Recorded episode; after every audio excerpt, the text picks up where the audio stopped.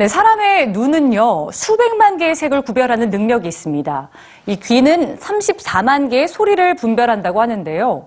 그렇다면 코는 몇 개의 냄새나 구별할 수 있을까요? 최근 연구에 따르면 무려 1조 개의 다른 냄새를 구별하는 게 인간의 코라고 합니다. 대단하죠? 인간의 후각 능력과 냄새가 알려주는 단서들. 오늘 뉴스지에서 알려드립니다.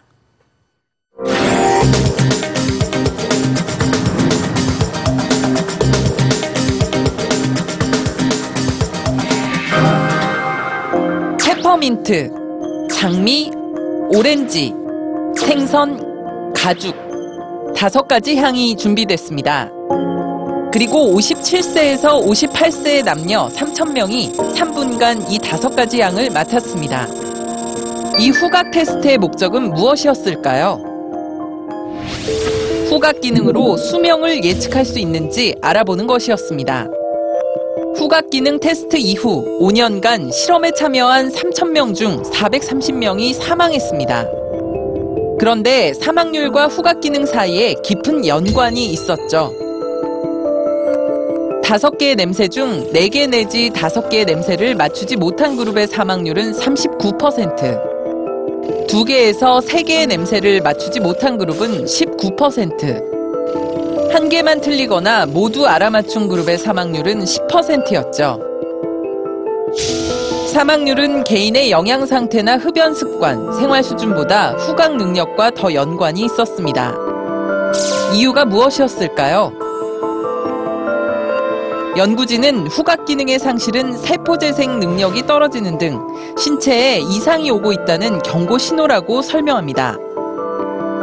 냄새는 오랫동안 기억에 남습니다. 무의식 속에도 남아있죠. 냄새의 이 끈질긴 힘을 이용하면 금연에도 성공할 수 있습니다. 연구진은 금연을 원하는 실험 참가자들을 모집했습니다. 그리고 실험은 참가자들이 깊은 잠에 빠진 동안 이루어졌습니다. 몇몇의 실험 참가자들은 자신도 모르는 사이 특정한 냄새를 맡으며 잠을 잤죠. 실험 일주일 뒤 놀라운 일이 벌어졌습니다. 특정한 냄새를 맡은 실험 참가자들의 경우 흡연량이 30% 감소한 겁니다.